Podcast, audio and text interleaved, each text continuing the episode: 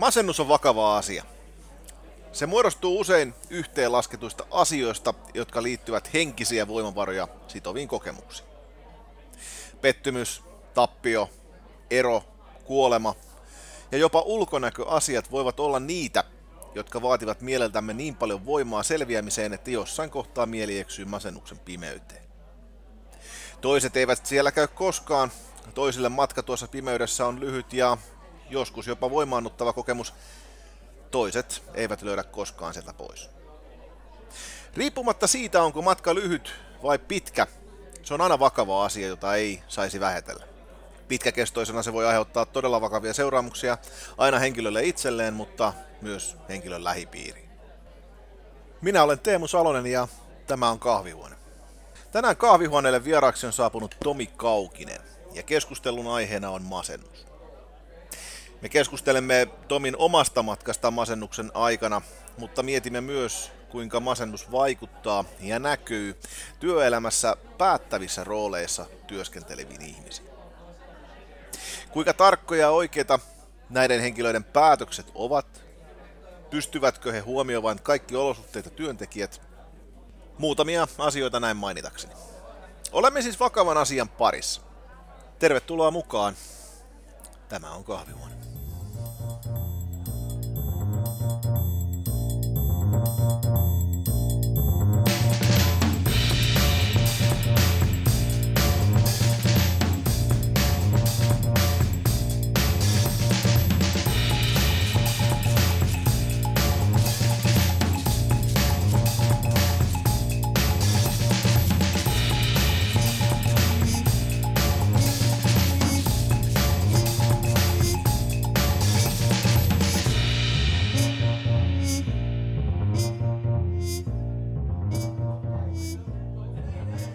Tervetuloa Tomi mukaan kahvihuoneelle. Se olisi vakavan aiheen paikka tänään, eikö niin?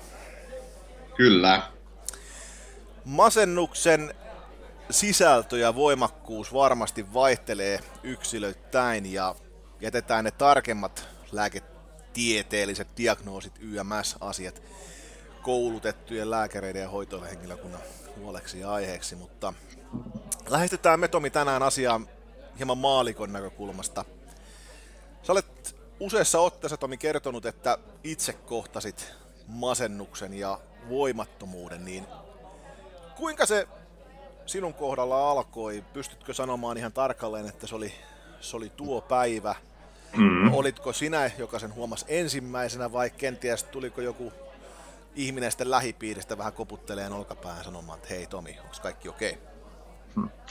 Tota, siis yksi, yksi asia niin kuin näistä no siis periaatteessa ahdistuksesta ja niin kuin kiputiloista, niin se mikä siinä on mielenkiintoista on, että se on mindfulnessin mestari. Sen sijaan, että kun on hauskaa, niin aika rientää, mutta kun on kipeätä ja sattuu, niin vielä sen kivun lisäksi aika pysähtyy. Joten mä muistan lähes niin kuin tunnittain ja päivittäin kaikki, mitä tapahtui sen vuoden aikana ennen kuin mä sitten ää, päätin hyppää pois mun omasta yrityksestä, että kaikki on kyllä mielessä ja tosiasia on se, että miehillä, ainakin mitä mä oon ymmärtänyt, kiputilat ja ahdistukset esiintyvät, niin, kuin varsinkin kivut, enemmän kuin naispuolisilla. Koska miehet on vähän jääräpäitä sen suhteen, että niitä ensimmäisiä merkkejä ei hirveästi kuunnella. Ja sama mun tapauksessa, että mulla alkoi niinku uni, univaikeuksia, mikä oli vaikea erottaa, tota, koska mä olen aina ollut vähän huono ton unen kanssa, ja se on aina ollut se, mitä on priorisoitu pois.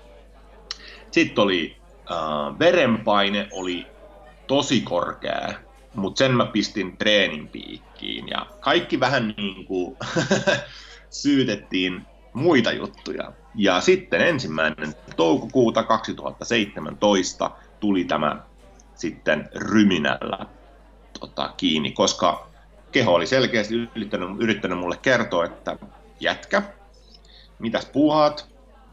Ja kun mä en välittänyt siitä, niin kroppa tekee sen, mitä se pystyy tehdä, jotta henkilö oikeasti pysähtyy. Ja tässä tapauksessa mä tulin kotiin, mä olin ollut pyörälenkillä, istahdin olohuoneeseen ja sitten se oli, kun siis Hoho, mä, mä, oon, mä niin puhunut tästä paljon, mutta mä en ole ikinä onnistunut oikeasti niin verbalisoimaan sitä intensiteettiä ja sitä, sitä oikeasti sitä kauhua, mikä muuhun iski silloin. Että tota, semmoinen periaatteessa koko kehon totaalinen ahdistus samalla kun joku piti kiinni olkapäässä potkii täysiin munille.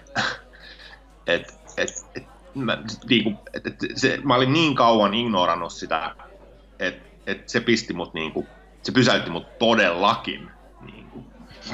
Eli tapahtuu, tapahtuu niin sanotusti mielen amputaatio.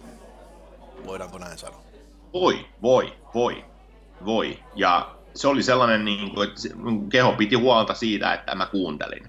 Ja nyt kuuntelet. Kun et ole aikaisemmin kuunnellut, niin nyt sitten kuuntelet niin. tyylisesti. Tota, mitä sitten tapahtui? Tota, kauanko meni hyväksyä tämä viimeinen viesti ja, ja todeta, että hei nyt on nyt tämä oikeasti on päällä ja nyt täytyy hakea apua ja näin päin pois. Menikö sinä vielä, taistelitko vielä vastaan vai hyväksyitkö kohtalon? siis vuosi ja seitsemän päivää kesti ennen kuin lopetin. ja, ja tota, kato, kun tässä oli se, tässä on pari juttua. Toinen on se, että enhän minä eihän minulle tällaista tapahdu. Ei, Minähän ei, olen... kellekään ei tapahdu koskaan näin. Siis näin, ei, näin tästä, tämähän on lähtökohta, että eihän, eihän meille koskaan mitään. Mm. Jep. Tämä tapahtuu vain muille. Mm. Joten, no, ja sitten se oli niinku yksi juttu. Ja toinen juttu oli se, että koska tämä kivut ja ahdistus, mikä oli, oli niin kuin, mitä mä sanoisin, todella epämääräistä. Ja varsinkin niin kuin se kipuosio siitä ja niin kuin virtsa, siis virtsaamisen tunne, siis pissahätä, oli tosi dominoiva komponentti ja todella epämukava myös. Se oli niin semmoinen, semmoinen munalle, munille potkiminen, joten mä oon sen verran hypokondinen, joten mä, mä sitten soitin heti lääkäriin. Ja se teki sitten niin kuin eturauhastutkimuksen ja totesi, että no ei täällä ainakaan mitään sellaista ole, että et, tota, ota tästä vähän melatoniiniä, niin saat ainakin unta. Ota tästä vähän melatoni. Saat nukuttua. Joo, anteeksi, anteeksi. Joo, ei mitään. Siis tää, tätä voi kyllä ihan jälkikäteen mm. nauraskella kyllä ihan, ihan, ihan ei lähinnä, lähinnä toi, niin toi lähestymistapa, tai no, ei täällä mitään ole, että ota tuosta puranaa vähän ja jatka, jatka sillä niin kuin hän Ei kun joo joo, just näin. Ja sitten samalla viikolla mulla oli hirveän vaikea niin kuin tietää, että onko tämä siis kausaliteettia. Onko onko mulla ahdistus sen takia, että mua sattuu, vai toisinpäin. Ja se, se oli niin kuin, siis kun, sä, kun, siinä, kun siinä tilassa on, niin se on ihan suoraan sanoen vitun ahdistavaa myös se, että kun sä et niin kuin tajuu, että, että mistä tämä tulee, mm. äh, niin kuin, siis se on tosi sekava aika, joten ja mä niin kuin sitten alitajunnaisesti tai ei, fokusoin siihen kipu, kipukomponenttiin, ja koska mä treenasin paljon, mä ajattelin, että se voi olla joku lihas, joka sitten on jotenkin paikaltaan tai tulehtunut tai jotain. Ja mä niin halusin uskoa, että se on jotain niin lihasjuttua. Ja... Sitten mä menin, tuli torstaina samana viikkona, sitten tuli ihan karmea tuska taas. Ja mä menin sitten Hartmannin päivystykseen Helsinkiin sairaalaan ja sitten siellä tehtiin ensimmäinen ultraääni ja verikokeet ja virtsanäytteet ja muut kaikki totesi vaan, että et, et, ei, niin kuin, et, ei, ei, ei mitään löydy et, et en tiedä mikä sus on. Et jos kivut jatkuu, niin, niin tota, kolme viikon päästä tuu backiin. Sitten mä oon okei. Okay. Ja sitten niin kuin, jotta mä menen ihan yksityiskohtaisesti, niin siis, sitten tämä jatkuu siten, että mä menin seuraavan viikon ottaa vielä toisen ultraäänen, menin urologille, hän epäili, että siellä olisi ollut joku, joku tyrä, ja siis niin kuin kaikkea diagnosoitu, mitään ei niin kuin löytynyt, ja sitten mulle sit mä sain niin kuin tramallia, eli kolmiolääkettä, ja sain buranaa, mä sain panadolia, ekstra voimakkaita. Ja koska tämä tää oli niin lamannuttava tämä tää homma, niin mä peruin sitten palavereita. Mä tein vähän himasta, mä en treenannut lainkaan. Joten mä niinku otin sellaisen skidin niinku off-periodin. Ja kaikki hävisi viikko kaksi sen jälkeen. Eli 21. päivä toukokuuta, kolme viikkoa sen jälkeen, mä osallistuin 111 kilsan pyörälenkkiin jongelmitta. Ja tuossa vaiheessa mä olin sitten, että jaha, että et, et, mikä toi downeri niin oli, että mä en niin tajuu. Ja sitten mä olin ihan oireeton vähän aikaa ja kaikki tuntui taas hyvältä ja mä aloin sitten taas painaa täysiin. Sitten tuli kesäkuun alussa seuraava pommi, se oli varoitus numero kaksi. Se tapahtui, kun mä olin Ruotsissa. Ja se tapahtui myös sitten, että mä olin mun, mun äitin kanssa ja mun kavereiden kanssa, mutta mulla oli aivan karmea olo henkisesti. ja silloin mä olin niin kuin, että eihän tämä voi liittyä duuniin, että mikä mulla on, että miksi mä voin näin huonosti, kun mä oon mun hyvien ystävien kanssa. Että oli vaan niin kuin hirveä ahdistus ja sä, kipu ja niin kuin yleinen. Mä tulin kotiin, mä taas pausasin vähän, hävis. Okei, okay, selvä. Ei, ei tässä mitään. Samalla mä neuvottelin mun yritykselle rahoituskierrosta. Ja sitten se tuli se vikaniitti tota, 7. päivä heinäkuuta, kun meidän rahoituskierros sitten, me onnistuttiin siis klousaamaan se rahoitusrundi. Ja kaikki taloudelliset huolet ja muut sitten niin kuin loppu, niin sitten se tuli kaikki takas. Ja sitten se ei ikinä lähtenyt pois enää. Ähm, et silloin niin kuin, sit mä olin niin kuin constant downerissa. Että mulla oli karme olo niin kuin koko ajan. Ja, ja edelleen mä en niin kuin oikein ehkä halunnut tai, tai jotenkin niin kuin tajunnut, mikä, mikä, mikä mus oli. Mm, et hyväksy, lää... Niin, et hyväksynyt tosiasiaa siinä vaiheessa vielä. Vai? En, en, koska tosiasia oli, just niin mä sanoin, että se oli tosi niin kuin, se oli tosi semmoinen, mitä mä sanoisin, se oli hämmentävää. Mm. Mä en niin kuin tajunnut, että mi, mistä tämä tulee. Mä edelleen niin kuin epäilen, että mulla on jotain fyysistä vikaa, joten mä, mä sitten niin kuin päätin, että mä mä käyn läpi kaikki mahdolliset tutkimukset, mitä liittyy tämmöisen alavatsakipuun. Ja sen mä sitten tein siinä kesän, kesän aikana ja syksyllä. Eli mä menin tekemään kolonoskopiat ja tein vielä kolmannen ultraäänen ja uh, juoksin urologilla ja kaikki oli vaan, että ei, niinku, ei, me, ei, ei, ei, ei sus ole niinku mitään vikaa. Hmm. Ja mä jatkoin sitten, ja mä, mä siis vielä idioottina niin kuin siis kaikessa niin kuin tässä, tässä angstissa ja pahoinvoinnissa – niin se, mä lähdin sitten heinäkuun vikapäivä, mä lähdin niin kuin Syyrikkiin tekemään Ironman-kisan, joka on tietysti täysin ääliömäinen muuvi tollaisessa tota, olotilassa. Ja mä, mä lensin sinne mun kaverin kanssa ja mä ajattelin, että mä nyt kilpailen Ironmanissa ja, ja niin kuin Ironman, jos tavaa mikä se on, niin siis se on niin kuin 3,8 kilsaa uinti, jonka jälkeen sä pyöräilet 180 kilsaa ja sitten sä juokset maratonin. Niin voi, voi kuvitella, että niin kuin keho, joka on jo niin kuin täysin piipussa periaatteessa, niin kuin lähtee tekemään tollasta, niin ei se nyt ainakaan saatana paranna sitä tilannetta. Niin sit mä menen sinne, mä, mä, mä pärjään sen uintiosuuden, mä olin ihan niin kuin, että oho, tämähän menee ihan hyvin, ja sitten puol, puol, puol tota matkaa pyöräilyssä, ö, 90 kilsan kohdalla suunnilleen, niin, niin mä oon just vetänyt yhden mäen, mikä nimi on Heartbreak Hill, se on, just, se on mun takana, mä, mä oon alamäessä, niin mä katson mun sykemittaria, joka sitten lähtee niin kuin 160, 170, 180, 190, 200, 210, 220. Sitten sit mä pysähyn, mä oon niin kuin, että okei, okay, että et mitä vittua. Öö, en ole lopettamassa kisaa, vaan pysähdyn ja ajattelen, että, että nyt sydän on saanut tämmöisen tykytyksen, että mä nyt vaan lepään tässä vähän, niin se varmaan laskee. Ja eihän se sitten vaan kuule laske, vaan se jatkuu sitten tunnin, puolitoista.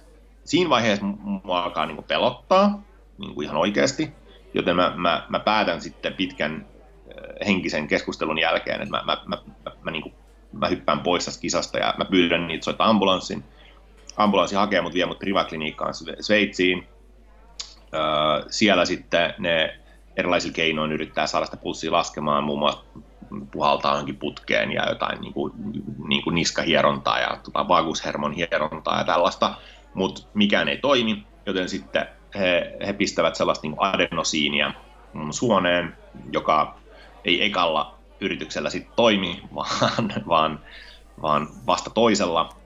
Ja se tuntuu siltä, että rekka ajaa yli, mutta pulssi laskee välittömästi. Ja sen niin kuin shokin jälkeen uh, mä tuun himaan, mä oon niin kuin, että huh, olipas toikin niin kuin juttu. Mutta mä oon edelleen sellaisessa niin kuin, tyyppi A performance modessa. Ja sen sijaan, että mä mietin, että vittu, että mitä mun kehos on vikana, niin mä mietin, että vitsi, että nyt mä en saanutkaan tätä Ironman-kisaa tehtyä, että mäpäs, mäpäs puukkaan itteni uuteen. Ja, ja, ja, koska, tota... koska terve ihminen tekee juuri, juuri ja, näin niin. siinä vaiheessa. Mun pitää sanoa, että niin kuin, siis kaikissa yksinäisyydessä niin kuin mä, mä en mietin näitä hirveästi, mutta nyt kun mä puhun taas avoimesti, niin kyllä mulla joskus on niin kuin, siis joskus tulee sellainen fiilis, että vittu mä, mä niin break down, kun mä puhun tästä, koska se, se on tosi raskasta ja joskus mun melkein tulee niin tippaa, että vitsi, että mitä, mitä vittua mä oon, mitä mä oon niin puuhaillut.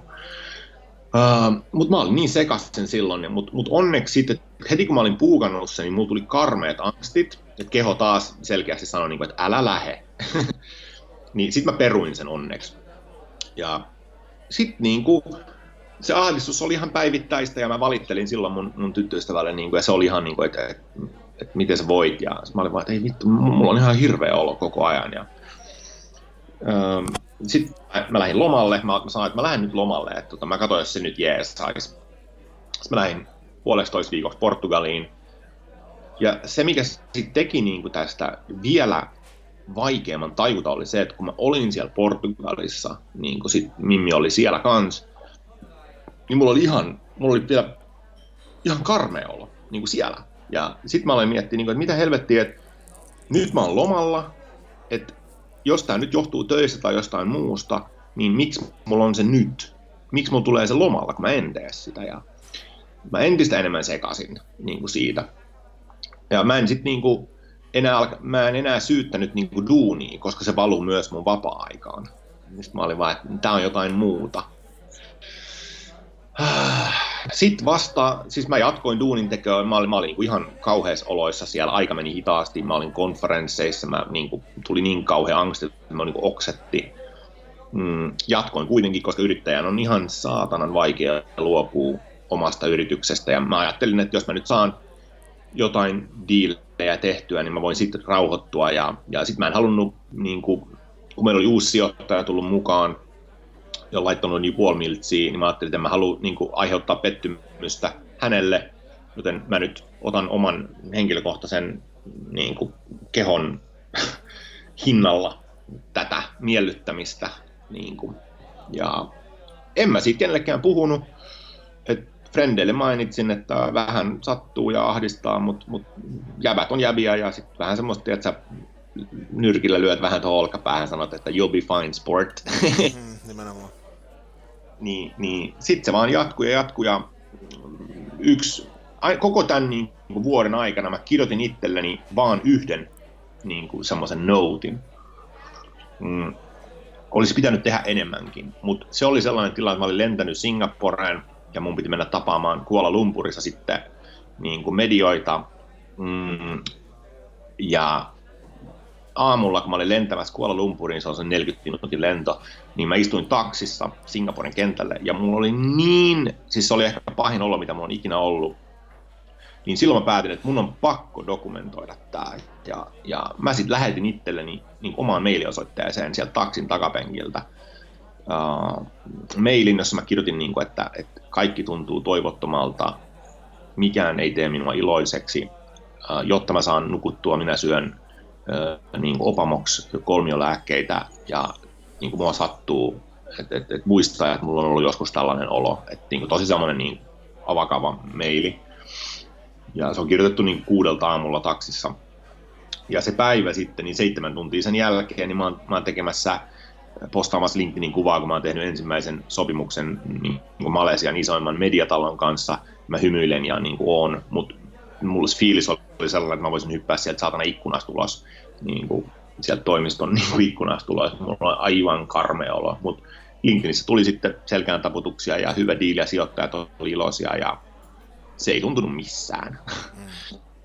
Lensin takaisin sitten samana iltana Singikseen ja otin kaksi opamoksia ja nukuin 12 tuntia, siis täysin niin poikki.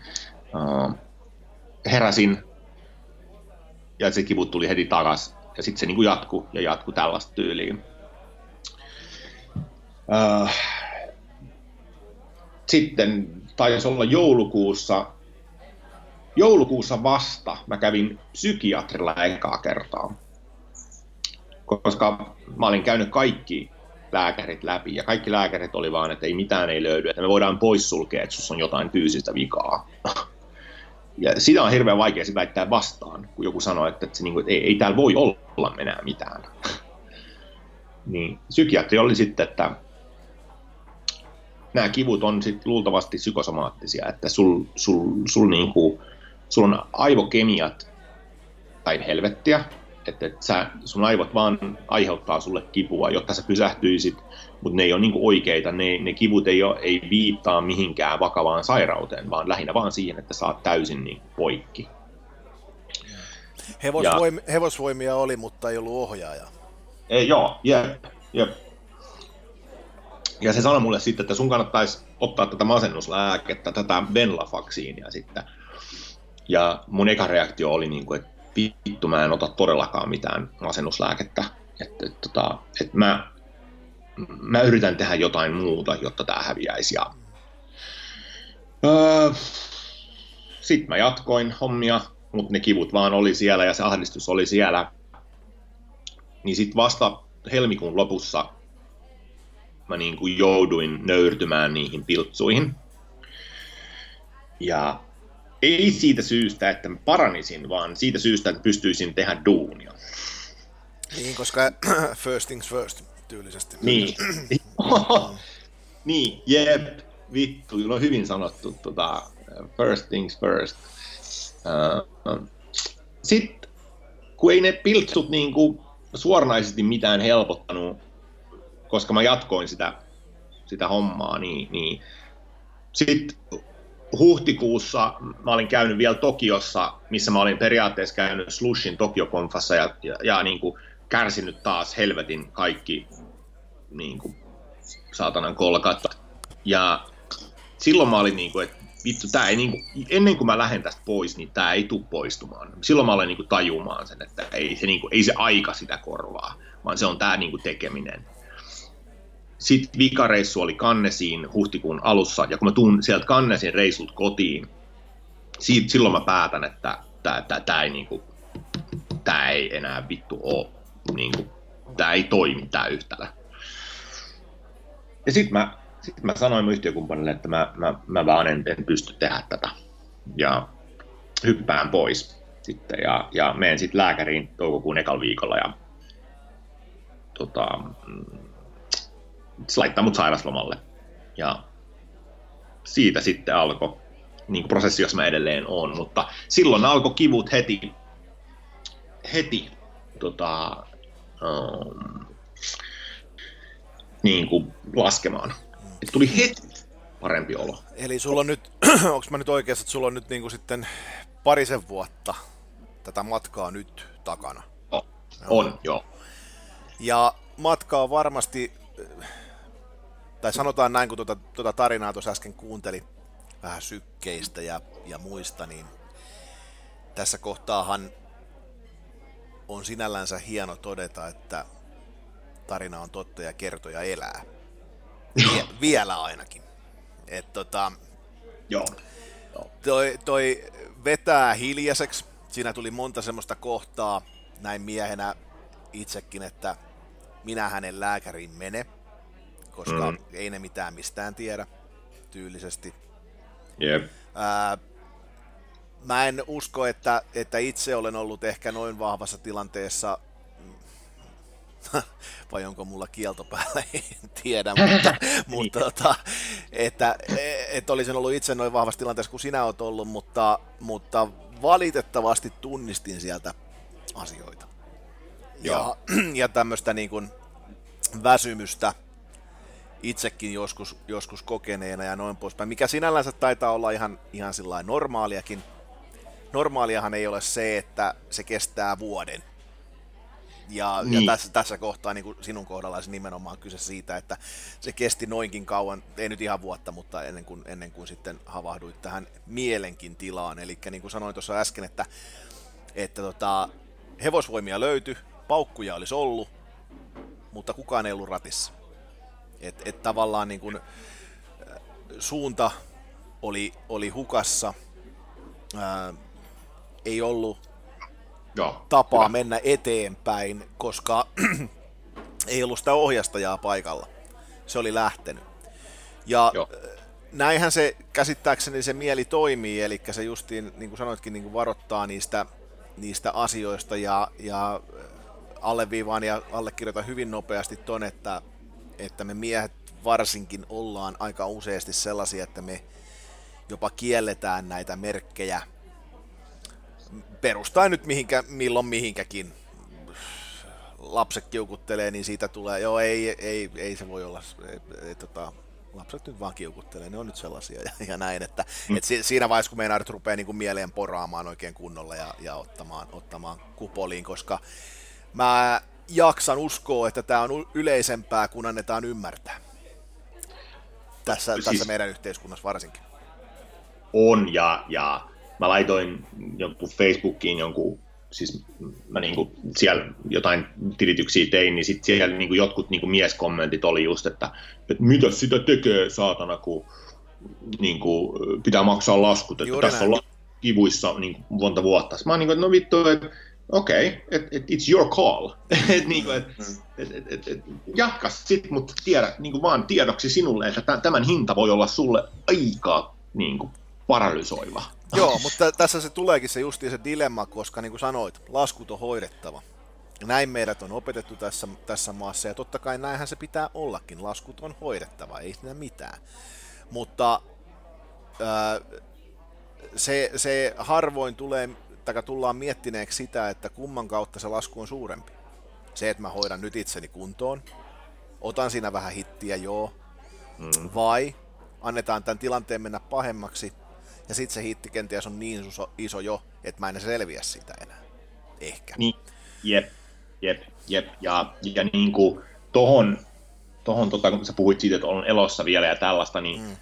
siis mä oon aina ollut niin kuin tosi iloinen ja positiivinen. Se on vähän semmoinen niin ihme peruspiirre, että ihan siis pikkulapsesta asti, mutta mut tota, mä en ole ikinä niin kuin, edes ikinä ymmärtänyt uh, niitä ihmisiä, jotka tekee niin kuin itsemurhan vasta kun itse asiassa viime vuonna tai toissa vuonna, uh, kun, kun se angsti ja se, se paha olo oli niin kuin käynnissä, niin silloin mä niin olin, että, että ensimmäistä kertaa en mä, en mä olin niin tekemässä sitä, mä olin niin kuin, että, että vitsi, että, että jos mä tässä tilassa joutuisin elämään, niin sit mä ymmärrän, miksi joku haluaisi lopettaa sen pahan olon tunteen et, et, kyllä mä niinku osaan sympatisoida niiden kanssa, jotka vaan ei vittu pääse eroon siitä.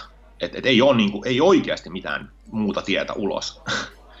niin, niin se on ihan karmeeta olla tuollaisen kynsissä niin Niin, siinähän tulee, siis todennäköisesti tulee se, että se on se ainoa lääke. En mä löydä enää muuta. En mä tiedä, siis mä, mä mm. en, en, ei, mulla ei ole lähipiirissä tällaisia tapauksia ja, ja niin, ja kaikki myötätuntoni heille, joilla on, koska tota, he on jäänyt sen tavallaan sen sairauden sitten vielä maksamaan sen jälkeen, kun se ihminen, jolla se on ollut, on poistunut. Mutta tota, yep. Yep. Ja, ja yep. sanoisin tässä kohtaa, että ihmiset, jos, jos teillä jotain tämmöisiä viitteitä lähipiiristä on, niin hakekaa sitä apua. Älkää jääkö sen kanssa yksin. Ihan oikeasti se ei ole leikin asia missään nimessä ja, ja tota, siihen pitää mahdollisimman pian sitten ottaa, ottaa niin kuin kiinni kunnolla ja mennä, mennä sen kanssa eteenpäin, että se tulee hoidettua. Tota noin...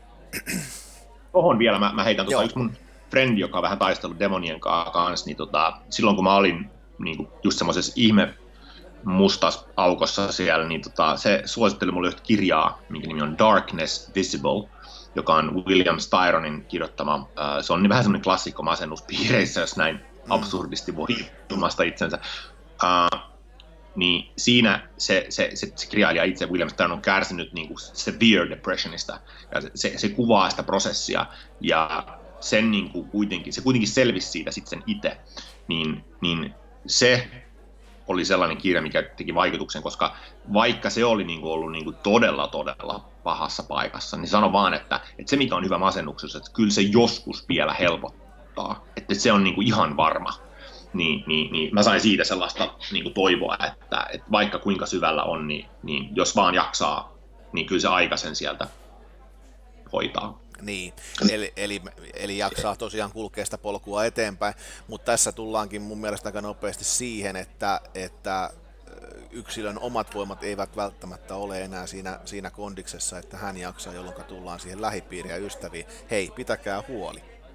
Kyllä. Ja, ja, ja kantakaa, ottakaa sitä vastuuta siitä, että se, se kaveri on nyt jäänyt jälkeen ja se on teidän homma nyt himmata vähän omia juttujanne ja ja kuunnella, kuunnella sitä ja, ja, ja huolehtia siitä, että se, se kaveri pysyy siinä remmis mukana.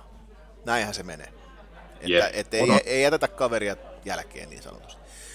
Näin metaforallisesti puhuttua. Mutta tota, se, tuli tuossa mieleen, kun sanoit tuosta kirjasta, että et tota, YouTubesta löytyy semmoinen semmoinen tota, pätkä kuin Black Dog. Se kertoo kanssa niin kuin, tota, tästä mielen, mielen masennuksesta ja mie- semmoista. Kannattaa katsoa se, se avaa, no. avaa aina, jos, jos vähänkään on semmoisia tuntemuksia, niin kannattaa katsoa, katsoa se klippi. Se ei ole pitkä, mutta tota noin, niin se, se kertoo hyvin siitä, että kun mieli on se musta koira. Eli kuka käskee? Käskeekö se musta, musta koira sinua vai käsketkö sinä sitä mustaa koiraa? Ja Black, Black Dog YouTubesta löytyy varmasti sen. Kannattaa, no, kannattaa, kannattaa, kannattaa vilkasta. Oikein hyvä. Hei, äh, mennään eteenpäin.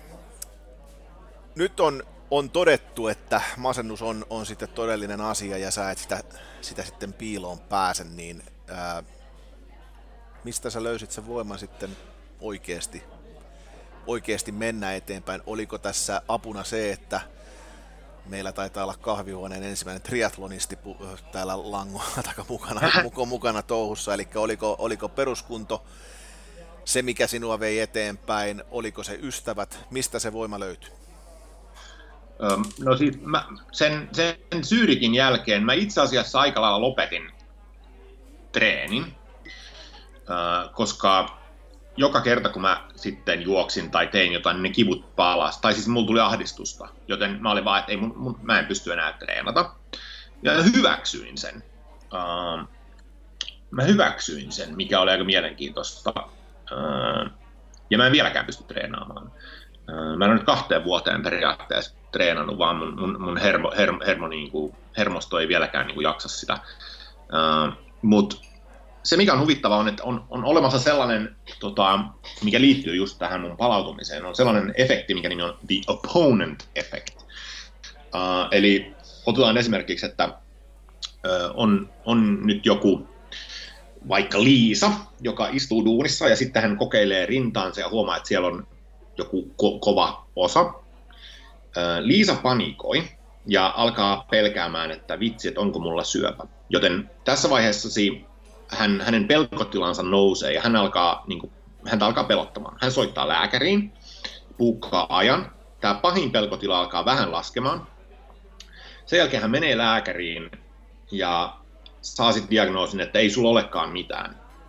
Se, mitä tapahtuu, on, että vastapuolen reaktio herää, joten hän hyppää tästä pelkotilasta täysin päinvastaiseen tilaan, ekstaasiin. Hänestä tulee tosi onnellinen, kun hän kävelee sieltä klinikalta kotiin. Hän on iloinen, että hän elää ja hän saa energiaa ja hän on niin kuin tosi positiivinen ja muuta. Mutta kun hän herää huomenna, kaikki on taas normaalia. Eli sitä enemmän tuskaa me tunnetaan, niin silloin yleensä aina vastareaktio, eli opponent effect. Ja tämä on se, mitä mulle, mulle tapahtui, että kun mä olin sanonut, että mä jään pois, niin se helpotus, että mä en ole enää siinä mukana, oli tosi positiivinen. Joten kun mä menin lääkäriin hakemaan tämän tota, sairasloman, niin mulla oli niin kuin kevyt masennusdiagnoosi. Mutta sitten kun kesä oli mennyt eteenpäin, ja mä olin kotona, ja se oli tasautunut se tila, niin mulla oli keskivaikea masennus. Joten se, se, että mä pääsin eroon siitä, mikä selkeästi aiheutti mulle huonoa niin kuin vointia, niin jo boostasi mut niin kuin positiiviselle puolelle lyhyellä tähtäimellä. Mutta koska ne perusongelmat oli siellä vielä, niin mä palasin sitten sinne niin kuin vähän vaikeammalle puolelle sitten myöhemmin. Niin, niin toi on semmoinen huvittava yksityiskohta, että joskus sä oot niin onnessaan, että sä saat sen muutoksen aikaisessa elämässään, että sun lääkärikään ei välttämättä huomaa susta, että sulla on niin kuin paha fiilis. Mm. Meet, mut... me, meet niin sanotusti, äh, meet lääkäriin puolivammaisena jos se, tämä, niin. nyt, tämä nyt väärin sanoa näin, mutta siis, että, että siis pointti oli vaan se, että sä veit vain puolet murheista sinne lääkäriin nähtäväksi, tavallaan. Joo, joo. Ja mä olin tosi helpottunut katsoa siitä, että mä pääsen siitä irti. Aivan. Että, mä olin aina pelännyt, että jos oman firman jättää, niin se on niin katastrofi ja muuta, mutta se, se oli mennyt niin pitkälle, niin mä olin ihan, ihan saatanan onnellinen, tota, että, se, että mä pääsen siitä pois. Ja nyt jälkikäteen, jos mä nopeasti vedän tästä jälkikäteen, niin juttuhan oli se, että se viimeinen vuosi siinä firmassa, niin se tuote, mitä me niin oltiin myyty, oli niin spin-offi, joten tämä on sellainen, mitä mä sanon yrittäjille kanssa, että kun sä teet jotain, jos sulla on niin idea lähteä tekemään jotain juttua, ja sitten sä huomaat, että se pivot, pivottivaiheessa ei toimi, niin sä saatat siitä spin-offaa jonkun muun tuotteen, mikä sitten toimii. Mutta se ei ole enää se alkuperäinen idea, minkä takia sä lähdit yrittäjäksi. Ja sitten pitää aina kysyä itseltään, että onko tämä sellainen progis, missä mä haluan olla viisi vuotta mukana, että onko minä henkisesti synkassa tämän kanssa, että haluanko mä tehdä tätä. Niin mä en ollut ikinä sen viimeisen tuotteen kanssa välttämättä täysin synkassa. Joten mä koin monesti niin myyntipalveluissa muuta, että kun se oli sellainen mainosalgoritmi plattatyyliin, että vittu, mitä mä teen? Että myyks mä jotain vitun mainosplatformia jonnekin, mikä ei, niin kuin, mä vihaan mainoksia. niin, Pieni dilemma. niin, ja niin sit mä olin tosi, että, että yksi iso, iso komponentti sitä mun, mun masennusta ja oli se, että mä en elänyt siten, miten, mitä mä halusin. Mä en tehnyt sitä, mitä mä halusin tehdä, vaikka se oli mun firma. että, että se oli yksi niistä niin kuin absoluut isoimmista jutuista. Että, että ja sen takia mä sanon yleensä nyt, että niin kuin burnout, uupumus, masennus, mitä sitä haluaa kutsua, mm. ei ole sairaus, vaan siirtymävaihe merkitykselliseen elämään löytämiseen. Ja, ja... Aika hienosti sanottu, mutta tässä voisin äkkiseltä, siis mä ymmärrän tuon sun viestis ihan täysin, moni muukin sen ymmärtää varmasti ja noin poispäin himpun verran, anteeksi nyt vaan, mutta himpun verran kuulostaa ehkä himpun verran liian romanttiselta kuitenkin. Te, siis varsinkin semmoisille ihmisille ja henkilöille, joilla, joilla masennus on käynnissä. Joo, toki, joo, joo, toki, toki, tietenkin, toki tietenkin niin kuin tässä varmasti haet sitä, että, ja niin kuin sanoit tuossa äsken, että, että tota, se loppuu kyllä.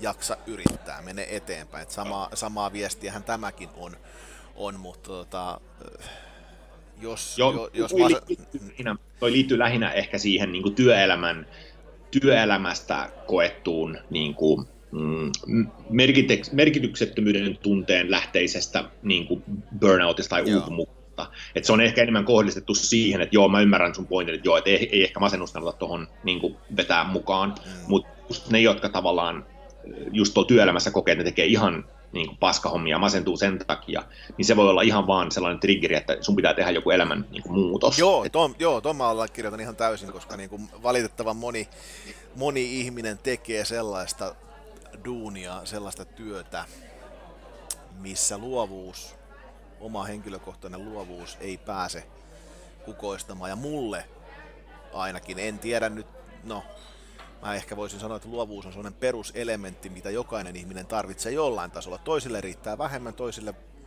vaatimus on isompi. Mm, Itse, yeah. Itsellä se on, on sellainen, että haluan nähdä omassa työssäni ensinnäkin sen jäljen, mitä olen tehnyt, ja, ja mitä olen saanut aikaiseksi. Koska sitten siinä tullaan siihen, miten mut on kotona opetettu, että jos johonkin nimesi vedät alle, näin niin kuin, metaforisesti puhuttaen, niin, niin tota, itse vastaat siitä alusta loppuun. Ja tämä on taas niin kuin, mulla niin kuin kulminoituu tähän, että, että se luovuus ja se kyky ja, ja lupa tehdä asioita, totta kai yhteiseen suuntaan, yhteisen päämäärän saavuttamiseksi, ei siinä mitään, nämä on tärkeitä juttuja, joka fokusoi sen kokonaisuuden eteenpäin, mutta tarviiko se aina tehdä samalla lailla kuin se on viimeksi, viimeiset 30 vuotta tehty? Tää, tää, tästä tullaan niinku siihen, että on, on ihmisellä, jos, jos ei nyt ajeta, ajeta tavallaan taloutta aivan konkurssin partaalle, niin ihmisillä on lupa kokeilla, niillä pitää olla lupa kokeilla erilaisia asioita ja erilaisia tekniikoita ja tapoja. Tätä, tätä mä niin ajan taas takaa, niin kuin, että, että minkä takia esimerkiksi niin kuin asia, mitä mä en kykene ymmärtämään, ja nyt kaikki ottaa kynä ja paperin esille. Mitä, asia, mitä mä en pysty ymmärtämään, on se, että kun mä menen messuilla käymään, niin minkä helvetin takia jokainen tarjoaa mulle sitä kuulakärkikynää? Miksi? Onko, onko todellakin näin, että teidän tai niin kuin ihmisten, ihmisten niin kuin ajattelumaailma ei pitemmälle riitä? Totta. Maailma on täynnä erilaisia asioita ja juttuja ja näin päin pois. Tuokaa jotain, kun te tuutte seuraavan kerran nyt, otetaan nyt vaikka tästä niin kuin, semmoinen mulle aikaisemmasta työelämästä tärkeä messu, alihankintamessu. Kun te tuutte sinne messuille, niin tuokaa jotain paikallista Sinne tulee jengi joka puolelta ja noin poispäin, niin älkää nyt jumalauta niitä kyniä tuoko. Niitä, niin. niitä, on, niitä on maailma täynnä ja se, joka löytää kadonneiden kynien luolan, niitä, niitä, niitä meinaan on siellä. Et, tota, et ihan turha homma. Siis et, vähän eksytään nyt, mutta tämä on nyt se mun pointti vaan, että luovuus. Miettikää, kokeilkaa rohkeasti, heittäkää itteenne peliin. Ei, ei nyky, nykymaailmassa niin auta jäädä jarruttelemaan. Mm. Tulee no, paljon parempaa sitten. Se impressiomarkkinointi, kun sä kirjoitat, että sä näet aina sen logon, niin kai ne miettii sitten tuolla tavalla sitten. Niin, no se voi olla näinkin toki, mutta, mutta tota, sanon nyt rehellisesti Tomi, montako, kau- montako, montako ostopäätöstä oot tehnyt kynän perusteella? Joo, et niin, yhtäkään, niin. että et, et, tavallaan niin kuin, joo, okei, okay, psykologia ja kaikki tuodaan tähän mukaan, niin varmasti tämmöisiä pointteja siellä on, mutta, mutta no joo, nyt vähän eksytti. No, mutta mut, mut, mut siis mulle tosiaan luovuus on tärkeä ja mä kannustan sitä monia tekemään sitä, koska kun palataan nyt tähän meidän aiheeseen, niin mä melkein uskallan väittää, että luovuus vapauttaa sellaista energiaa, mikä taistelee jopa tämmöistä masennusta vastaan. Onko oikeassa Joo. väärässä vai mitä, mitä oot mieltä itse? Joo, ei ehdottomasti. Ja luovuus. Ja sitten sit niin kuin mun pitää sanoa, että siis niin kuin merkityksellisyyden tunne, niin jo, jos sä teet jotain, missä on oikeasti merkityksellisyyden tunnetta ja teet, niin mä sanoin, että niin kuin, äh, riski joutua masennuksen kynsiin tai vastaavaan kyllä selkeästi pienenee. Mm. Et, et, et, et, niin kuin, et, et totta kai sulla voi tulla kaiken, siis no eläinlääkäreille ja toinen, niillähän, niillähän tulee tällainen niin kuin emotional fatigue, et, et, tai kun sä jeesaat jotain kehitysmaissa jotain mestoja, niin, niin, niin kuin, siellä tulee liian paljon sitä.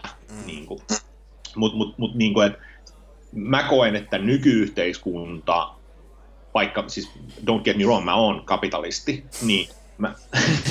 ei siinä mitään vikaa ole, kunhan se on pysynyt järkevissä rajoissa, ei siinä mitään vikaa jep, äh, niin mä kuitenkin koen, että, että se suunta, johon tässä ollaan niin menossa, siis jos katsoo kaikki tilastoja ja kaikki, mitä nimen hyvinvointiin liittyvää, niin siis kaikki on menossa päin vittua henkisesti. Ja me etäännytään koko ajan sellaista asioista, joista me oikeasti tykätään.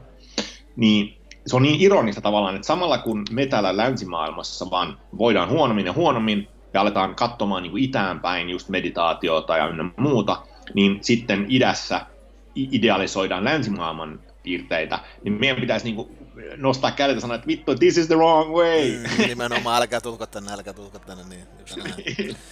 Just näin. Ehkä se 50-60 jossain tuossa puolessa välissä olisi niin. sitten.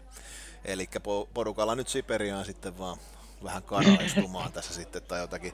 Joo, kyllä se varmasti ihan oikeassa on tuossa ja, ja tota, ää, joku viisas, en nyt muista ja näin, mutta eikö se ole näin puhuttu, että, että keho ja mieli tasapainoon ja, ja tämmöisiä asioita, eli riittävästi liikuntaa, lepoa, ruokaa mm.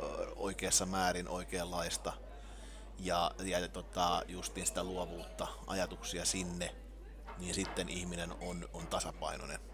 En, mä en itse koe olevani tasapainossa tällä hetkellä sinällänsä, että, että tota, varsinkaan niin ton, ton kehon koostumukseni kautta, että tarvitsisi varmaan jotain tehdä sillä puolella, mutta, mutta, mutta kahvihuone esimerkiksi on mulle ollut semmoinen hyvä väylä toteuttaa mm-hmm. ja, mm-hmm. ja, ja olla, olla niin kuin tehdä jotain, jotain erilaista, minkä ei mitään koulutusta ja noin poispäin, että on vaan lähdetty rohkeasti kokeilemaan ja, ja tämä on niin kuin tavallaan sitä jatkumoiselle kynätarinalle, että, että ollaan rohkeita, kokeillaan, koska ei, joo, ei, ei se lopun viimeksi sitten niin menetys, mitä siinä sitten voi menettää ja noin poispäin. En, en mä koe tässä kohtaa menettäneeni yhtään mitään. Et niin, tota, yeah. et, et, esimerkiksi kahvihuoneen puitteissa ja noin. Päinvastoin se on jopa luo, luonut mahdollisuuksia ja luonut asioita. Mä keskustelen sun kanssa. Sulla on, sulla on iso tarina taustalla, merkittävä tarina taustalla, mikä on muovannut sua, muovaa edelleen, vie sua jonnekin, minkä on ehkä vielä vähän sumunpeitossa, mutta päivä päivältä tulee lähemmäs ja lähemmäs ja kirkastuu ja terävöityy. Jep. Ja tota, ei se tarkoita sitä, että, että, että kaikkien täytyy ruveta tekemään podcasteja ja noin poispäin. Ja hyvä on, älkää tehkö, koska mä en kaipaa kilpailua liikaa. liikaa. Tämä on ihan hyvä, että, että ei ole niin kaikki. Yep. Mutta siis mikä se sitten ikänä onkaan? Se on, no, voi olla käsittämättömiä asioita, mistä se oma, oma fiilis löytyy ja, ja juttuja löytyy, että tota, rohkeasti kokeilemaan maan ja katsomaan sitä maailmaa. Se raha on tärkeä asia, mutta se ei todellakaan ole kaikki kaikessa. Näin se, ei, näin se ei. vaan menee. Näin se vaan menee. Hei, mennään seuraavaan ja viimeiseen, viimeiseen kysymykseen, aiheeseen. Sä oot nyt seurannut tätä bisnesmaailmaa läheltä pitemmänkin aikaa ja, ja näin, niin jos ajatellaan suomalaista työmaailmaa ja yrittäjiä, sä oot ollut ollut itse yrittäjä, olet yrittäjä ja päättäjiä yleisesti ottaen, niin tota, nyt me fokusoidaan näihin henkilöihin. Siis äh, masennushan voi iskeä kehenkä tahansa, sehän me nyt allekirjoitetaan tässä puolin toisin, mutta, mutta jos me fokusoidaan nyt tätä kysymystä siihen, että tikittääkö sun mielestä tämmöisien yrittäjien, johtajien, päättäjien keskuudessa masennuksen aikapommi? Onko siellä, kuinka tiukalle he on vedetty? Kuinka, kuinka äh, kovilla he on päivästä toiseen tehdessään päätöksiä, suuntia, näin päin pois? Ja tota, ootko mitä mieltä siitä, että pystyykö, pystyykö he rentoutumaan riittävästi ja palautumaan, jotta, jotta sitten tämmöiset päätökset voidaan tehdä, koska jonkunhan täytyy aina päätökset tehdä siis todellakin on. Uh, mä, mä tiedän niin monta, siis mä tiedän paljon henkilöitä, jotka pyörii muun muassa startup foundereina, mutta myös ihan siis liike-elämässä.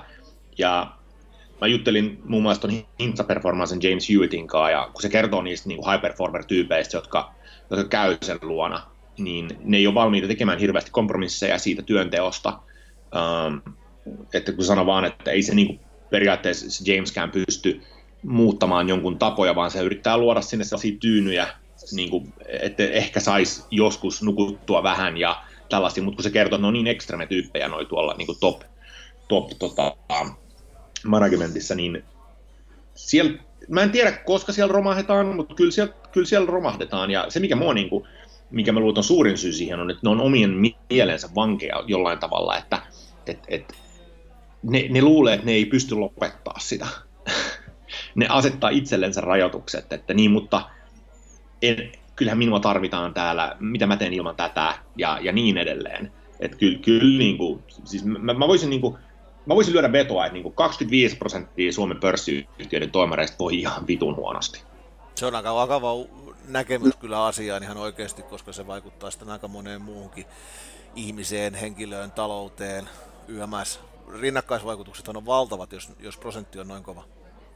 Joo, koska siinä pitää katsoa myös niin kuin sitä kausaliteettia, eikä se välttämättä johdu siitä duunista, vaan siitä, siitä henkilöstä. Että, tota, mä, mä yleensä sanon, että, että, että tulee aina olemaan prosentti ihmisiä, jotka mitä tahansa sä niille sanot, ne tulee ajamaan itsensä täysin piippuun, koska se on niiden luonnossa. Et, et on se, niin kuin mä sanoin eilenkin, että niinku, et vaikka ne olisi niinku raksahommissa, niin ne, ne palaisi loppuun, koska ne tekisi kaikki viikonloput ja se kovemmin kuin kukaan muu, koska se on niiden niinku driveri. Niin tollaiset ihmiset hakeutuu myös tosi haastaviin tehtäviin ja, ja niin kuin menee, menee sinne niin kuin top, top positions, niin se, se on niin kuin, ei se ole sen firman syytä välttämättä, vaan se on yksinkertaisesti ne henkilöt on vaan niin, kuin, niin sanotusti prone tähän tota, loppupalamiseen. Et, et, siellä on vaan yksinkertaisesti sellaisia henkilöitä, jotka on riski, riskialttiita tollaselle, ja jos katsoo niin kuin yksi tutkimus, mikä tehtiin niin kuin startup-toimareille ja, ja foundereille, niin, niin, niin ADHD, bipolarity, äh, kaikkia tuollaisia, niin ne on niin, kuin niin paljon enemmän yleisiä niillä ihmisillä kuin, kuin muilla niin, tiedätkö, kansa, kansalla. Mm. Et, et, se on, onko se vaatimus saada tuommoinen positio niin kuin sitten, että, että pääsee tuommoiseen hommaan, niin sulla täytyisi vähän tämmöistä piirrettä olla. Mä luulen, että An, Anteeksi nyt vaan pikkusen mustaa huumoria, mutta tota... Ei, joo, joo, ei, kyllä se on, että tota, niin kuin jos joku luulee, että niin pörssiyhtiön toimariksi, okei, Suomessa sä voit päästä sinne, ei niin isolla, mutta jos sä katsot niin kansainvälisesti, niin siis se kilpailu siitä on, siis on fierce, fierce. Ja varsinkin niin kuin Jenkeissä, niin siellä sä joudut oikeasti puukottaa jengiä niin kuin, siis todella pahasti, jotta sä pääset sinne topin. Ei se, on, niin kuin, ei se ole enää lastenleikki, se on vittu all out war. Niin, joo, joo niin, niin kyllä se vaatii aika psykon niin kuin henkilön oikeasti niin, niin kuin päästä sinne. Ja, ja et, et, en mä tiedä, jos Suomessa on nyt näin paha, nyt mä sanoin 25 prosenttia, se on aika, aika kova, kova statementti, mutta mm. kyllä se on, kyllä se on niin kuin, kyllä mä sanoisin, että se on aika yleistä kuitenkin, että ei voida ihan, ihan hyvin. Ja, ja se, mitä mä enemmänkin ehkä fokusoisin, mitä mä koen, niin kuin, että, että koska ne ihmiset on, on se prossa, siinä on sellainen niin quote, mikä tulee burnouttaamaan, niin sitten jos katsoo niin työntekijöitä niissä firmassa, niin mitä firmat voi tehdä, kun tästähän mä luennoin, niin suurin ongelma, mitä mä tutkimusten mukaan on, on, että adminin, admin tehtävien määrä on kasvanut räjähdysmäisesti 70-luvusta ylöspäin. Että kaikki prosesseja, tulosvastuita, kvartaalraportteja, hyvinvointiforms form, forms tai mitä kaikki on, on lisääntynyt. Että se sun kore-duuni niin siitä aika iso osa on kaikkea turhan päivästä sisäistä kommunikointia. Ja jos sä oot hyvä myymään tai jos sä oot hyvä tekemään jotain, niin enemmän ja enemmän sun energiasta menee turhanpäiväiseen, niin kuin sun mielestä turhanpäiväiseen. Ja ehkä jopa objektiivisesti turhanpäiväiseen niin kuin, niin kuin juttuihin. Ja, ja se on se ongelma organisaatiossa mun mielestä on se, että kato vähän nyt, että kuinka paljon oikeasti siitä työajasta menee siihen koreduuniin, ja kuinka paljon sun työntekijöistä tekee kaikkea mikä ei ole niille miellyttävää. niin, ja siinä on äkkiä riski siihen, jopa siihen mikromanagemointiinkin tulee sitten ja noin poispäin, että ruvetaan säätämään ja, ja ruvetaan niin kuin, niin. Onko, onko, onko mikromanagemointi jopa, jopa sairaus sinällänsä, joka, jo, joka johtajaa kohtaa, että se rupeaa niin kuin kyttäämään sitten, että kaikki tehdään, vaikka niille mm-hmm. ei edes, olisi edes niin kuin pointtiakaan mutta kun se nyt on vaan sanottu, että se pitää tehdä, niin se pitää tehdä. Kukaan ei ymmärrä yeah. miksi. Eli näkisin niin semmoisena jatkumona tässä kohtaa jopa tuommoisen asian. Eli tull, ää, se, on, se, on, se on raaka homma, että jos, jos niin kuin johtajan puolella noinkin suurta prosenttia mietitään, koska sehän ei niin kuin jää pörssiyhtiöihin. Ja, ei. Tuota, ja, ja PK-sektorihan on valtava työllistäjä tässä maassa ja, ja miksei ne ongelmat ulottuisi sinnekin. No mitä tällaista voitaisiin tehdä? Onko ajatuksia? No kun tämä on se mun mielestä ongelmallinen niin kuin juttu, kun mä, mä puhun tuolla just niin kuin mä olin keskolle ja mä olin just niin kuin tiedolle ja muulle, niin tota, kun, se, on, se, on, se on osittain korporaation tota, vastuulla, mutta vaan osittain. Siis suurin osahan on yksilötasolla kuitenkin. Et, et, niin kuin, että just se merkit, teetkö sinä jotain, mistä sinä koet, että se on niin merkityksellistä. Um, niin korporaatiolla on niin kuin ehkä neljäsosa ja kolme neljäsosa on sillä yksilöllä niin kuin vastuulla, että mitä se haluaa oikeasti elämällään tehdä. Onko tämä unelmaduuni? Viihtyykö hän? Kokeeko hän, että tämä, hän tekee jotain, missä on merkitystä ja muuta, niin, niin se, mitä mä korporaatioille yleensä sanon, että, että kattokaa nyt oikeasti vähän sitä niin kuin, mistä kenkä puristaa että niillä työntekijöillä. Että onko se kaikki tämä sisäinen raportti, kuinka iso osa duunista menee sisäiseen raportointiin, koska Harvard ja nämä Harvard Business Review, kun on tutkinut tätä, niin se on ihan jäätävän iso osa työstä menee sellaiseen. Niin, niin se on se, mitä korporaatio voi tehdä. Ja sitten jos sä oot pien, pienyrityksen pomo esimerkiksi, niin et sä voi vaan sanoa, että et, et ei tehdä viikonloppuisin tai ei tehdä iltaisin, ja sitten itse lähettää meilejä lauantaina tai kymmenen tilalla. Niin kuin, että dude, sun pitää olla synkassa sun saatana outputin. Joo, ymmärrän. Eli tavallaan niin kuin johtaja näyttää mallin pienemmässä firmassa, jota, jota sitten pitäisi noudattaa ja, ja ko, niin kuin toistaa, kopioida. Ehdottomasti, koska muuten siitä tulee vähän sellainen, että joo, että joo, lähde vaan lomalle ja, ja sulje, sulje maili vaan. Sitten sulla on vähän niin kuin, tiedätkö, niin kuin mutka siinä niin ohimolla. niin kuin, et, et, et, joo, että mä tavallaan sanon tämän, mutta kyllähän sä kaikki tietää, niin, että niin, niin, katokki sitten, että luet kuitenkin nämä mailit ja, ja tota, pysyt, pysyt taakilla niin kuin lomankin ajan, missä, missä mennään. Eihän se mitään palautumista ole. Sehän nyt on ihan selvä homma. Ja sitten mulla on huittavaa, kun mä luulin aina, että et, et, mä oon nyt viime aikoina kuullut samanlaisia historia. Mä luulin aina, että tiedätkö, kun pomo sanoi, että joo, että et eikö se ole tekemistä, niin lähde vaan kotiin. Niin jos mä pakkasin mun, mun, mun tota, niin koneen yhden maissa, niin hirveä vittu guilty feeling tuli lähteä katsoa kollegoita, niin kuin, että mä nyt lähden, niin monesti sitä jäi vaan istua sen, että, vittu, että olisi niin kuin acceptable aika lähteä kotiin, ja sitten teki kaksi tuntia jotain ihan turhan päivästä niin paskaa, ja nyt mä kuulin aika monelta muulta, että niin kuin mä käyn töissä investointipankkeen Lontoossa ja muuta, kun niille sanotaan, niin kuin, että hei, go take a break, mm. niin ei ne uskalla. Joo, just näin. Ei, ei vittu uskalla, koska ne pelkää, että ne ei tarkoita sitä. Aivan. Aivan. Ja, oma, joo. oma työmoraali ja, ja tämmöinen justi tämmöinen yhteisöllisyyteen jopa leimautuminen sen sisällä, sen yhteisön sisällä leimautuminen slackeriksi ja vaikka miksi muuksi, niin tota, äkkiä tulee siihen, siihen mukaan. Yep. Ja, ja tota, kyllä tuossa kohtaa niin kun mä uskallan jopa väittää, että se on nimenomaan tämmöisen nykyaikaisen kaupankäynnin ja nimenomaan tämmöisen kvartaaliajattelun tehokkaammin, tehokkaammin, tehokkaammin. Se on niin kuin sellainen byprodukti tässä kohtaa. Mm-hmm. Se, se on mm-hmm. mennyt sinne ihmisten mieleen. Mutta kun se fakta on kuitenkin siinä, että jos se ihmisen mieli ei toimi, niin se kone ei, ei hyrrää eteenpäin. Kukaan ei ole ratissa, mihinkään ei päästä. Tomi, sä olet siitä esimerkki tässä kohtaa.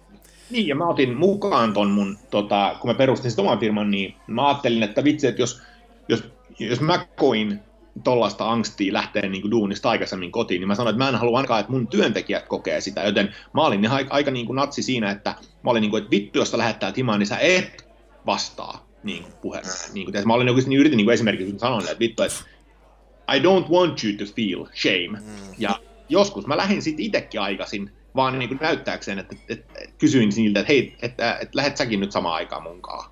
Niin kuin. Et, et, et, kun se pitää se, tulla sieltä johtajalta se esimerkki, että se, se tuossa on ok, mutta eilenkin joku postasi LinkedIniin, että et, ai vitsi, että sairasloma, että et, vitsi, tulee vähän sellainen syyllisyyden tunne vaan olla kotona. Sitten mä olin niin kuin, että mitä vittua, että et, et jos sulla on työnantaja, joka on jollain tavalla fiksu, niin ei se halua, että sä stressaat sitä saatana.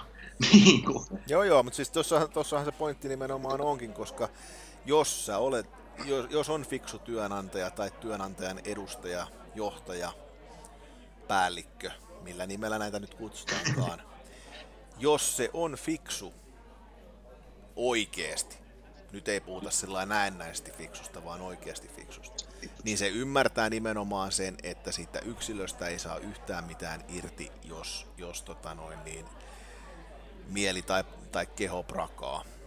Ja, niin. ja se lepohan on nimenomaan se, se on ihan turha semmoista jossittelua ja tai semmoista niinku diipadaapailua jatkaa siitä nyt yhtään pitemmälle.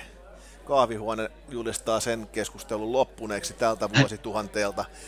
Eli jos, jos te sanotte, tai jos sanotaan, että mene kotiin lepäämään, niin ne on sanoja, mutta ne teot tulee sen jälkeen, paljonko sille levolle oikeasti annetaan aikaa. Paljonko, paljonko sille oikeasti annetaan tilaa.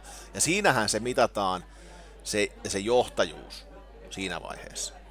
Eli tota, mä en ole johtava, johtajana ollut ikänä, mä en ole ollut missään jo, sillä johtavassa roolissa ja noin poispäin, mutta mä uskallan melkein väittää, että jo, hyvän johtajan merkki on se, että joka sitten pystyy pitämään sen sanan, minkä se on sanonut. Eli sehän on epäkiitollinen homma.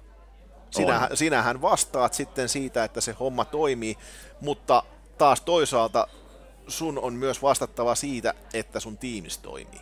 Ja se ei toimi sillä lailla, että jatkuvasti ollaan vetämässä kireemmälle ja kireemmälle. Niin. Vaan, vaan, vaan nimenomaan jossain kohtaa pitää antaa löysää siinä alamäessä, jos se pumppu hakkaa yli 200. Nimimerkki kuulin, niin. kuulin yhdestä jutusta. niin, tota, niin, niin, mä, mä melkein uskallan näin mennä ja, ja sanoa, koska niin kun, tota, homma kuitenkin on niin, että aurinko nousee huomennakin. Ihan varmasti. Ja, ja, ja, ja siinä kohtaa pikkusen armollisuutta pitää löytyä. Tietenkin, jos on toistuvaa, silloin ruvetaan miettimään, mistä se johtuu. Mikä se aiheuttaa, missä se on, onko se kotiin, kotona asioita, onko se, onko se terveydellisiä asioita, mitä sitten ikänä onkaan, mutta ei se parane sillä, että, että sulla on nyt tämä duuni. Ah, mutta kun sä oot nyt vähän väsyneen oloinen, menisikö sä kotiin mutta muista lukea mailit. Niin, mihin, mihin, se men, mihin se johtaa? Ei se johda yhtä, ei se nyt ainakaan parempaa johda. Huonompaa se johtaa. Ja niin, se, jos miettii niin kuin, niin. työnantajan näkökulmasta, niin mä voin sanoa, että, niin kuin, että rekrytointiprosessi on ehkä vittu paskinta paskaa, mitä pystyy tehdä, ja mä vihaan sitä. niin kuin, ja, ja sen takia, jos sulla on oikeasti hyvä, hyvä resurssi, josta sä pidät, joka on kova jätkä tai niin kuin nainen tai tyttö, niin siis pidä siitä huolta. Juuri. Koska sitten kun se lähtee, niin your niin kuin, oma elämähän menee vituiksi, Joo, koska edät hyvän resurssin, tiedät sä. Joo. Se, se, on, se on just noin, se, se on jännä juttu, että niin kun, no mä näen ehkä, no sanotaan nyt näin, että mä, mä, en, mä en seuraa oikeastaan mitään muuta jääkiekkoa kuin M-pelit ja nyt oli ihan hyvä, että katteli tässä viimeisin. mutta, mutta, mutta, mutta, mutta mä oon kuitenkin puhunut semmoisesta kielikuvasta ajatuksesta, että yrityshän on, on vähän niin kuin jääkiekkojoukko. Siellä on mm. toimarina, hallituksen puheenjohtajana, se, se on se maalivahti. Se vastaa siitä, että omaan päähän ei menisi. Sen, sen jälkeen sulla on se puolustava porukka siinä, joka, joka rakentaa sitä peliä ylöspäin. Eli nämä on yleisesti ottaen, voisi kuvitella, että se on sitä tuotannon porukkaa. Mm. Riippumatta heidän tittelistänsä siellä nyt sitten. Ja sitten lopuksi tulee ne hyökkäjät, jotka on yleensä myyjiä tai vastaavia asiakaspinnassa liikkuvia ihmisiä. Ja jos tämä porukka ei toimi yhteen, niin se toimari joutuu silloin yleensä kaikkein kovimmille. Ja niin kuin mä sanoin, se johtajana oleminen, se on, se on, joo, se on etuoikeus tavallansa, mutta sitten taas toisaalta, mikä ihmisiltä tuppaa unohtua aika useasti, niin se on, se on järkyttävä vastuu. Se on, se on todella iso vastuu huolehtia sitä tiimin toimivuudesta ja, ja eteenpäin menemisestä. Ja, ja se ei mene sillä lailla, että jos, jos sitä samaa ketjua pelutetaan jatkuvasti, niin, niin tota, ei se toimi. Vaan sitä, niin. niitä ukkoja pitää niin. vaihtaa siellä jatkuvasti, että ne jaksaa. Siis en mä sano nyt mitään YT-puolta, että älkää nyt ruvekko kääntämään tätä tämmöisen asian, että, että jengiin vaihdetaan, vaan mä puhun siitä levosta. Ja siitä, niin kuin, että, että, että niin kuin ymmärretään ja hyväksytään se, että jotta voidaan olla menestyviä, niin pitää välillä levätäkin. Ei ne, ei ne hyperurheilijatkaan, triatlonistit tai, tai mitkään muutkaan, niin ei nekään jatkuvasti piiputa johon me kuultiin ei. tässä, miten se käy, jos, jos jatkuvasti piiputtaa. Ei, kun palautuminen is the new black niin kuin treenipiireissä, ja, ja se on niin tulossa vahvasti. Että, tota, no. Just näin, just näin. No. Hyvä, hei, mielenkiintoinen keskustelu jälleen Joo. kerran. Pikkusen, pikkusen meni överiksi aikataulusta, mikä, mikä tähdättiin, mutta semmoista tämä kahvihuoneella elämä on. Toivottavasti ihmiset jaksoitte kuunnella tänne loppuun saakka. Tomi, kiteytä vielä koko homma. Mistä lähdettiin ja mihinkä saa päästiin ja mitä huomenna? Mitä huomenna? No sanotaan näin, että mä, mun elämä on alkanut siitä, että mä oon ollut investointipankkimaailmassa ja rahoitusmaailmassa. Ja nyt kun mä oon täytän 40 tänä vuonna, niin mä oon huomannut tässä nyt katsoa taaksepäin, että niin tämmöinen angsti ja pahoinvointi on vienyt mua koko ajan lähemmäksi sitä, mitä mä oikeasti haluan tehdä. Eli mulla on niin konvergenssi tullut mun ideaalitilaan ja mitä mä oikeasti teen, joka alkoi sitten niin kapitalistisesta jutusta, josta mä en sitten kuitenkaan viihtynyt, vaan äh, tuli enemmänkin tällaista HR-kamaa niin kuin nyt. Niin mä sanoin, että kun se keho sanoo sulle, että nyt ei asiat ole hyvin, niin sun pitää tehdä joku muutos. Ja vaikka se muutos on tosi raskas ja se sattuu, niin, niin, lu, mä, niin kuin luota siihen, että sä tuut niin kuin päätymään parempaan paikkaan henkisesti. Mm. Usko Näin. huomiseen. Joo. Hyvä.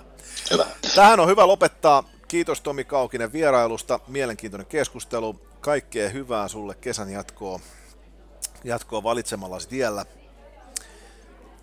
Öö, Mä olen sanaton tuosta sun äh, alustavasta tarinasta, se oli, se oli hämmentävä, se oli jopa ahdistavakin jossain kohtaa. Minullekin.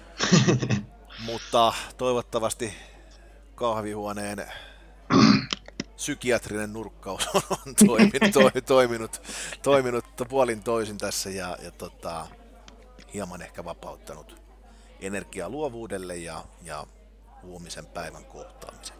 Kiitos Tomi Kaukinen. Kaavihuone lopettaa tähän. Näkemiin kuulemiin seuraavaan kertaan. Kiitos. Moro. Moro.